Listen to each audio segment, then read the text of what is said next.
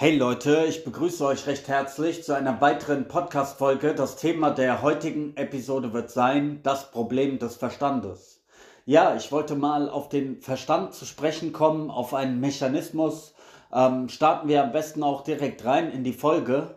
Also, das Problem, was wir hier in der westlichen Welt haben mit dem Verstand und dem Denken ist, dass wir unser Denken wie eine Art Zimmer behandeln. Ja, also wir behandeln den Verstand wie ein Zimmer und wir wollen das gemütlich einrichten. Ja, wir kaufen dafür schöne Designermöbel, wir machen eine schöne Wandfarbe an die Wände, wir kaufen einen tollen großen Fernseher, also wir wollen es uns gemütlich einrichten. Aber die Sache hat natürlich einen großen Haken. Du wirst es schon ahnen, und zwar das Leben selbst. Das Leben selbst ist der härteste Trainer überhaupt. Das heißt, es wird mit Schicksalsschlägen um die Ecke kommen. Es wird mit Verlusten um die Ecke kommen. Es wird mit Enttäuschung aller Art um die Ecke kommen.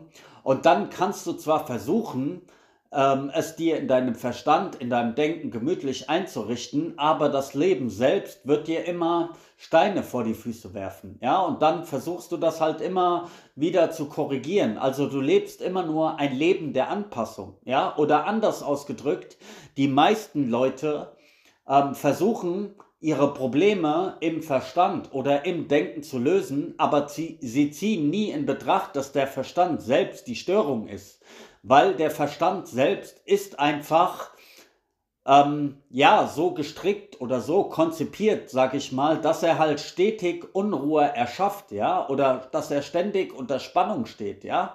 Jeder wird das kennen, vor allem hier in der westlichen Welt. Die Menschen tun sich ja unheimlich schwer damit, mal abzuschalten, ähm, zu entspannen, ihre Sorgen, ihre Probleme, ihre Ängste, ihre Vergangenheit, all das zu vergessen, ja. Und so steht der Verstand ständig unter Spannung, unter Anspannung, ja. Und er ist selbst die Ursache für sämtliche Konflikte in unserem Leben, ja. Und du kannst zwar versuchen, da ähm, Ruhe reinzubringen, aber das ist letztendlich immer nur Schadensbegrenzung und das ist das große Problem, weil im Verstand wirst du diese Probleme nicht lösen können. Also mir ähm, persönlich gefällt die östliche Mentalität da besser, ja, also das, was die östlichen Mystiker ähm, transzendieren nennen. Das heißt, Transzendieren heißt darüber hinausgehen. Das heißt, du bleibst nicht in diesem Zimmer, in diesem begrenzten kleinen Raum, der dein Verstand ist und versuchst es dir da gemütlich zu machen. Nein, du suchst nach der Tür. Du willst aus diesem Zimmer raus, weil am Ende des Tages ist es nur ein goldener Käfig.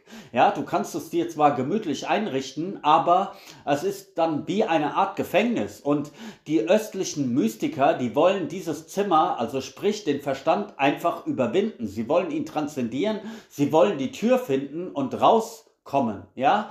Und spätestens, wenn du die Tür findest und den Verstand transzendieren kannst und darüber hinausgehst, dann hast du eine völlig andere Qualität von Leben auf einmal, ja? Dann erkennst du, in was für einer Begrenztheit du vorher immer gelebt hast, ja? Das ist wie, wenn du in einem dunklen Zimmer sitzt und jemand macht zum ersten Mal die Jalousien hoch. So ist es ja auch, wenn du mal dein Zimmer verlässt und in die Freiheit gehst, dann siehst du zum ersten Mal das Licht und, und siehst, wie begrenzt und limitiert du gelebt hast, ja. Und dann hast du eine völlig andere Perspektive auf dein Leben und du gehst auch anders mit deinem Verstand um. Du kannst deinen Verstand dann ähm, gebrauchen, wenn er benötigt wird als Mittel zum Zweck, aber er beherrscht und dominiert dich nicht mehr. Das ist der Unterschied.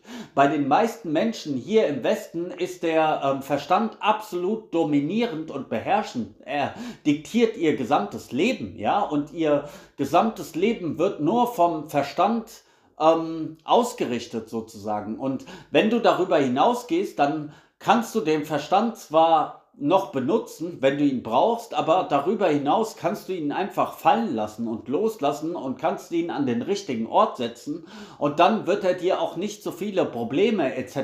Ähm, verursachen. Also es ist ganz, ganz wesentlich, meiner Ansicht nach, dass man halt so diese Grunddynamiken versteht, ja, auch von Bewusstsein, wie Leiden entsteht, wie Konflikte entstehen, ja. Da habe ich ja auch viel ähm, hier im Podcast darüber gesprochen, vor allem in dieser Gebundensein-Reihe, also Teil 1 bis 18.